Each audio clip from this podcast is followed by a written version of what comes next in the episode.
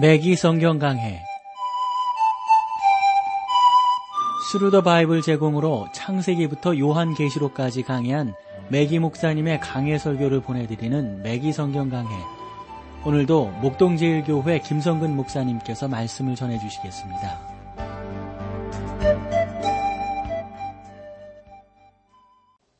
애청자 여러분 안녕하셨습니까? 매기 성경 강해 자 오늘도 여러분들을 야고보서로 모시겠는데요. 지난 시간에 저희가 1장 12절 말씀 조금 해석하면서 좀 멈춰드렸어요. 그래서 12절 말씀을 한 번 더 보고 그 나머지 부분을 말씀드리도록 하겠습니다. 시험을 참는 자는 복이 있도다. 이렇게 옳다 인정하심을 받은 후에 주께서 자기를 사랑하는 자들에게 약속하신 생명의 멸류관을 얻을 것임이니라. 그래서 여러분 여기 우리가 여기서 기억하고 또 한 번 더 짚고 넘어갈 것은 시험이라고 하는 겁니다. 시험은 여러분을 예수 그리스도께로 인도하거나 아니면 주님으로부터 멀어지게 하는 두 가지 의미를 담고 있다는 걸 아시겠어요? 그래서 우리는 이런 부분들을 연단이다 이렇게 표현한다고 여러 번 말씀드린 바 있습니다. 그러므로 많은 그 성도들 중에 이 시험 때문에 승리하고 기뻐하고 감사하는 분이 있는 반면 아주 좌절하고 또 그 비참한 지경에 빠지게 되는 그런 경우들을 우리가 심심치 않게 보게 됩니다. 여러분이 하늘의 아버지께 여러분의 인격을 훈련시키고 주 예수 그리스도와 사랑의 관계를 맺도록 하기 위하여 아, 하나님께서 여러분들을 그렇게 훈련시킨다고 하는 것. 그렇다면 여러분 그 연단을 소홀히 대할 수는 없잖아요. 만약에 소홀히 대한다면 언젠가 여러분들은 예수 그리스도 앞에 서게 될 것인데 그 앞에서 두려운 경험을 하게 될 것이란 말이죠. 우리는 시험을 당하게 될 것이지만 시련 가운데서도 보호하심을 받은 자들을 위하여 생명의 멸류관이 주어지게 될 겁니다. 저는 성경에 언급된 멸류관에 관한 그 내용들을 좀 읽어보게 되는데 그러한 그 내용들을 이제 성경학자들이 해석을 하잖아요.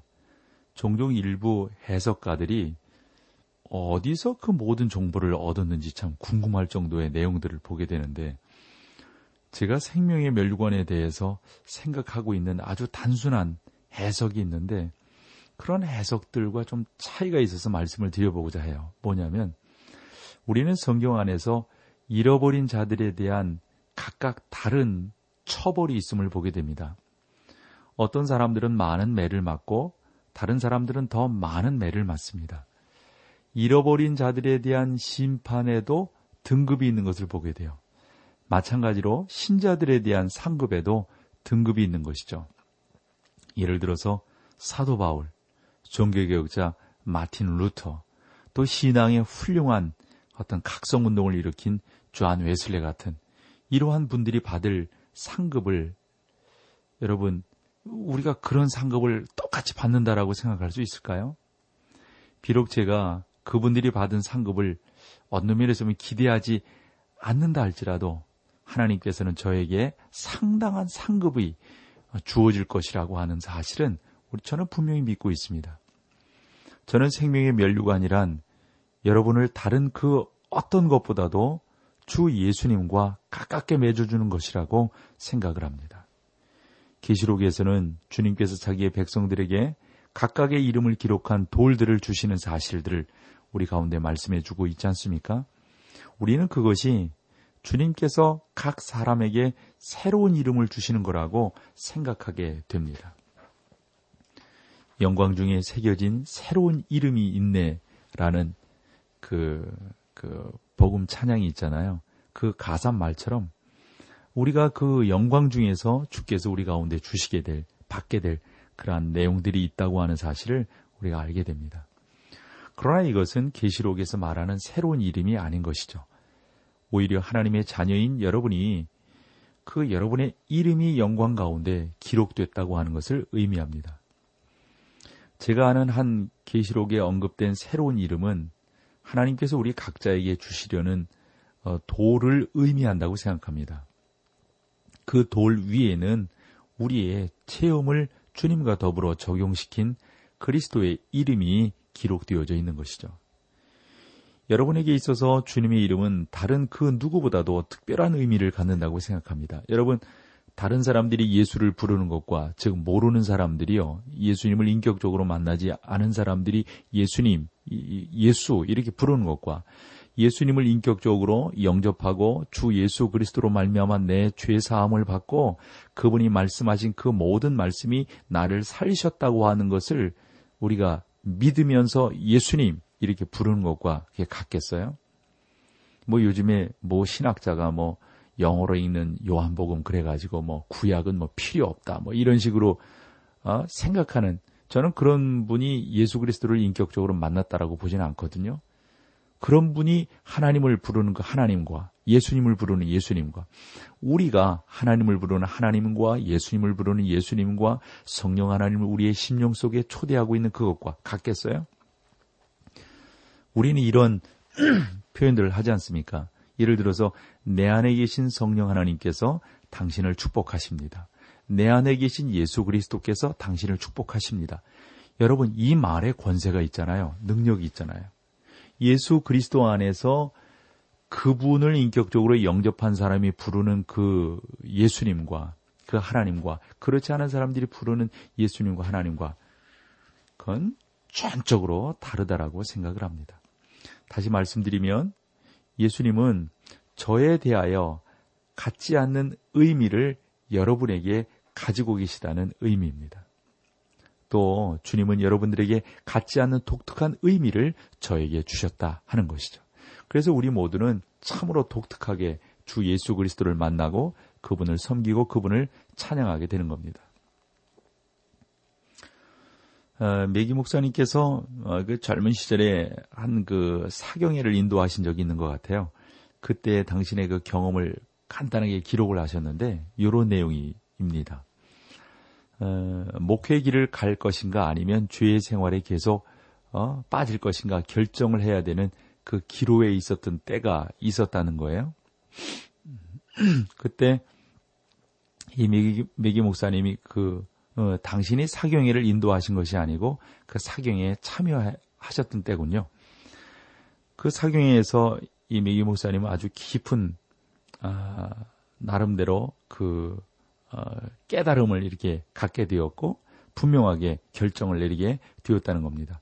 그러시고 이제 이 사역의 길을 걸으셨는데 그리고 이 목사님께서 이제 목사가 되어서 한 곳에 가서서 어, 부흥회를 인도하게 되는데 그때 아주 그 깊은 관심을 가졌던 한 소녀가 있었다는 거예요.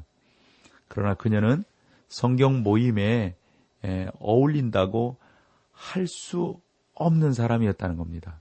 그래서 어, 그 테네시 중부에서 보내던 그 밤을 이 목사님이 결코 잊을 수 없다고 하시면서 어, 그 여인은 잎사귀로 무성한 단풍나무 밑으로 기어들었다는 거예요.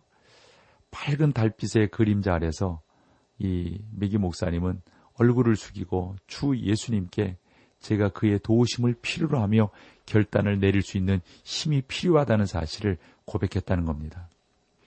그날 밤 주님은 이 메기 목사님에게 다른 사람에게서 찾아볼 수 없는 특별한 의미를 이 목사님에게 부여해 주셨던 거죠. 그렇습니다, 여러분. 여러분은 제가 체험하지 못한 귀중한 순간들을 생활을 통해서 체험하셨을 수도 있습니다. 또 저는 여러분들이 경험치 못한 그 놀라운 은혜들을 체험할 수도 있는 것이죠. 하나 이 모든 것들은 다 하나님 앞에 감사로 올려드릴 정말 놀라운 내용들이라는 거죠. 하나님은 이러한 그 은혜의 우리로 초대하기 위해서 때로는 연단을 하시기도 하고 때로는 시험에 들게 하시기도 한다 하는 것이 이 12절 말씀을 보면서 우리가 깨닫게 되는 겁니다. 그래서 우리가 또이 12절 말씀을 보면서 분명하게 짚고 넘어가야 될 것은 하나님께서는 악으로 더불어 시험하지 않는다 하는 겁니다. 그래서 시험이란 두 가지 의미로 사용되고 있는데 우리가 12절을 쭉 보면서 살펴보았듯이 어, 시련을 통한 시험이 있고 13절로 14절에 나오듯이 악에 대한 굴복이 있습니다. 그래서 어, 이 야고보 사도는 악에 대한 유혹이라는 의미로 말하고 있는 겁니다. 사람들은 종종 주님께서 전혀 시험하지 않을 때에도 주님으로부터 시험을 받고 있다고 말을 합니다. 하나님은 악에게 시험 당할 수 없으며 악으로 유혹하지도 않는다는 것이죠. 야고보는 여기에서 하나님의 자녀들이 이해해야 할 중요한 문제를 다루고 있습니다. 왜냐하면 우리가 하나님과는 전혀 관계없는 많은 사실들에 대해서 하나님을 탓하는 경우가 너무 많기 때문입니다. 자, 여기서 우리 찬송 함께하고 계속해서 말씀을 나누겠습니다.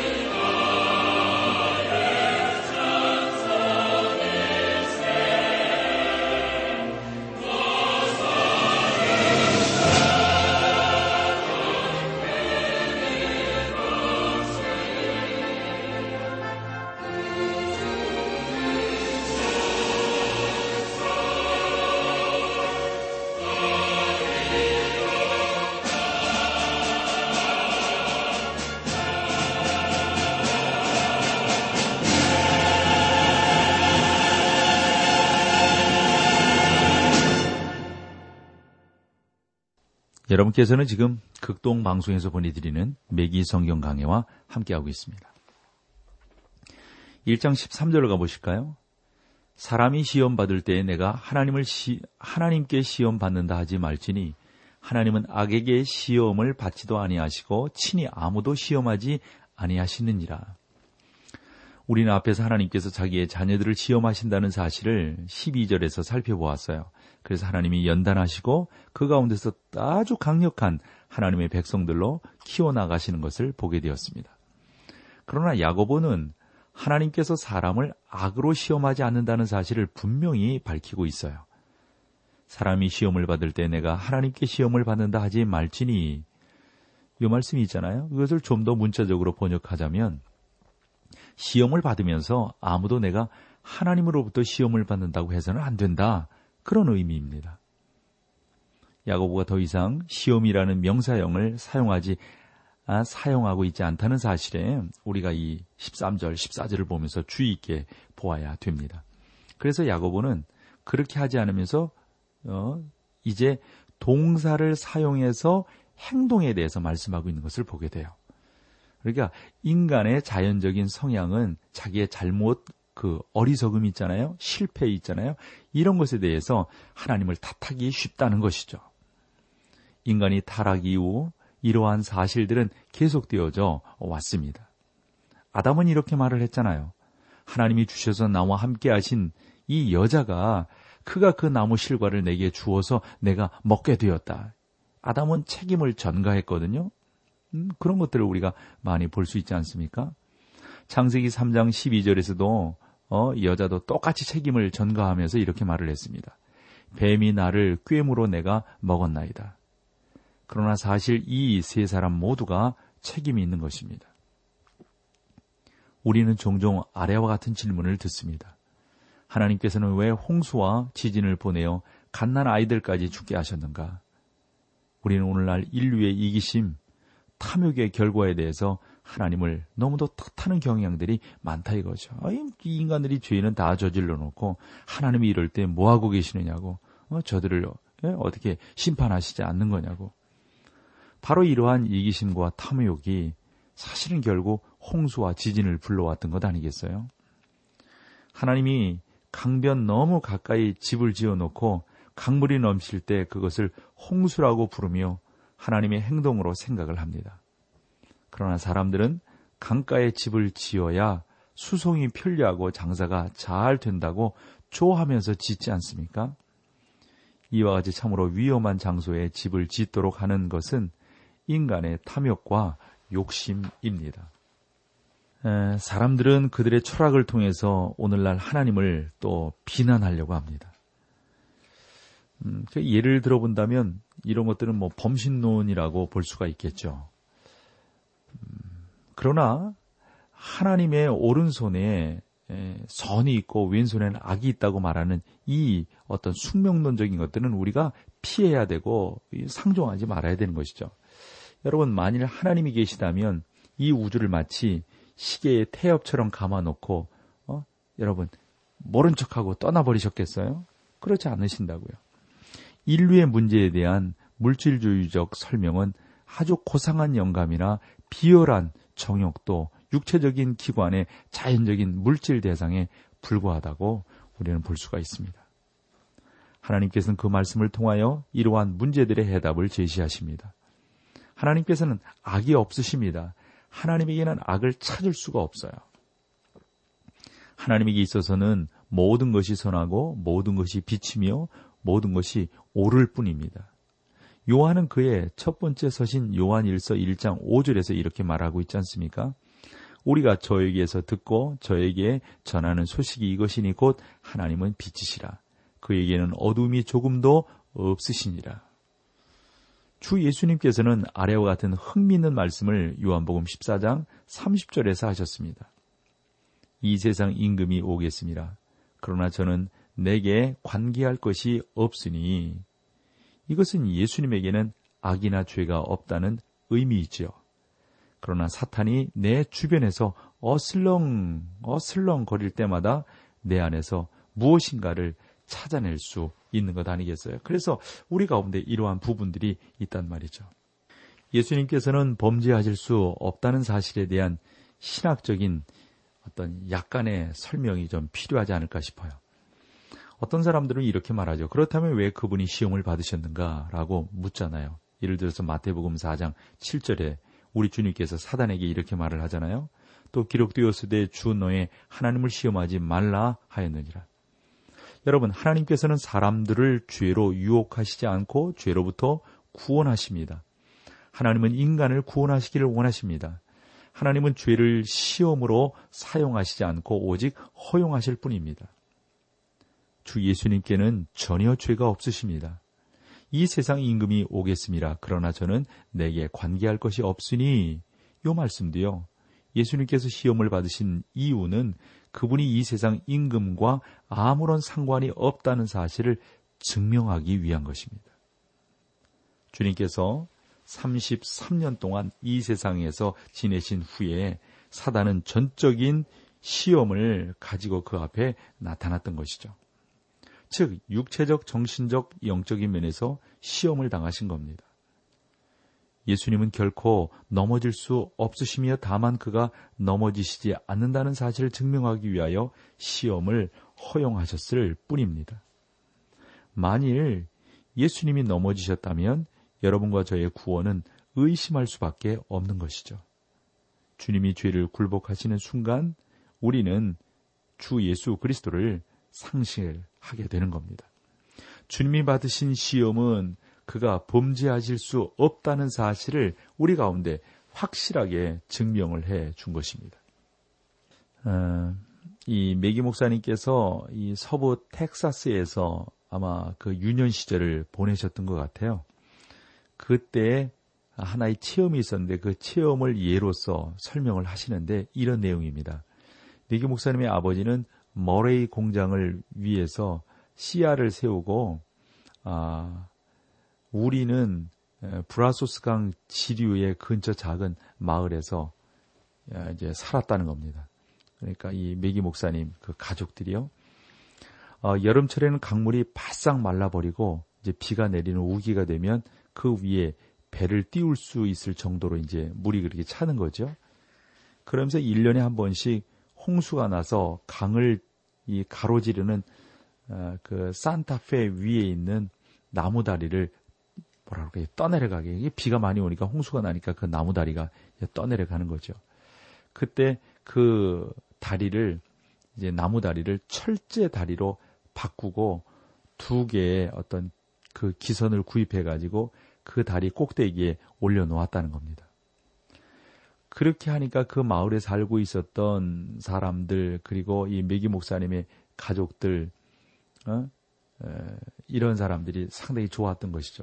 그 중에서 어, 한 23명 정도 되는 그 동네 사람들이 무슨 일이 일어났는지 알아보기 위해서 어, 내려왔다는 거예요. 그때 이 메기 목사님 가족이 그 다리에 이르렀을 때 용감한 사람이 기사에게 무엇을 하고 있습니까? 라고 물었습니다. 그 기사는 우리는 이 교량을 건설하고 지금 그것을 시험 중입니다. 라고 대답을 했다는 겁니다. 그 사람은 왜요? 그 다리가 무너지리라고 생각하십니까? 라고 물었던 거죠. 그 다리를 말, 이, 만들고 있었던 그 기사가 목청을 높이더니, 물론 절대로 무너지지 않습니다. 라고 말을 했다는 겁니다. 우리는 이 다리가 무너지지 않는다는 사실을 증명하고 있을 뿐입니다.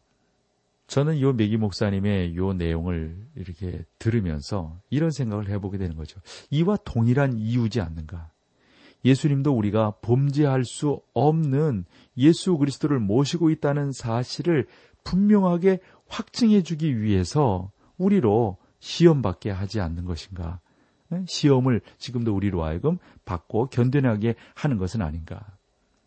하나님은 죄의 유혹을 받을 수 없으며 또 죄로 여러분을 유혹하실 수도 없습니다. 그러나 여러분, 하나님께서는 우리에게 우리들이 죄에게 시험을 당하도록 허용하신다고요. 왜입니까? 우리가 그 가운데서 분명히 이겨낼 수 있는 우리들이라고 하는 것을 보여주시기 위해서 그런 거죠. 사무엘하 24장 1절에 이렇게 말씀하고 있습니다. 여호와께서 다시 이스라엘을 향하여 진노하사 저희를 치시려고 다윗을 감동시키사 가서 이스라엘과 유다의 임금을 조사하라 하신지라. 여러분 여기서 솔직히 말씀드려서 이것은 죄악된 일 아닙니까? 그러나 하나님께서는 악으로 다윗을 시험하신 것이 아니지 않습니까? 그러므로 사랑하는 성도 여러분, 성경을 이해하기 위해서는 항상 그한 문장만 본다거나 한 단어만 보면 오해할 부분들이 참 많아요. 그래서 성경 전체를 바라보는 것이 중요합니다. 우리가 성경을 연구하는 것 중에 하나가 단어 연구가 있잖아요. 그 다음에 문맥을 봐야 된다고요. 전체를 봐야 된단 말이죠. 사무엘 하를 통하여 우리가 기록된 사건들에 대해서 인간의 견해를 볼 수 있습니다. 인간의 관점에서 보자면 마치 하나님께서 이스라엘에게 진노하사 다윗으로 하여금 이렇게 행하도록 하신 것처럼 이렇게 보일 수도 있어요. 그러나 그렇게 보면 안 되는 거죠. 우리는 역대상을 통하여 하나님의 그 인도하심을 볼 수가 있단 말이죠.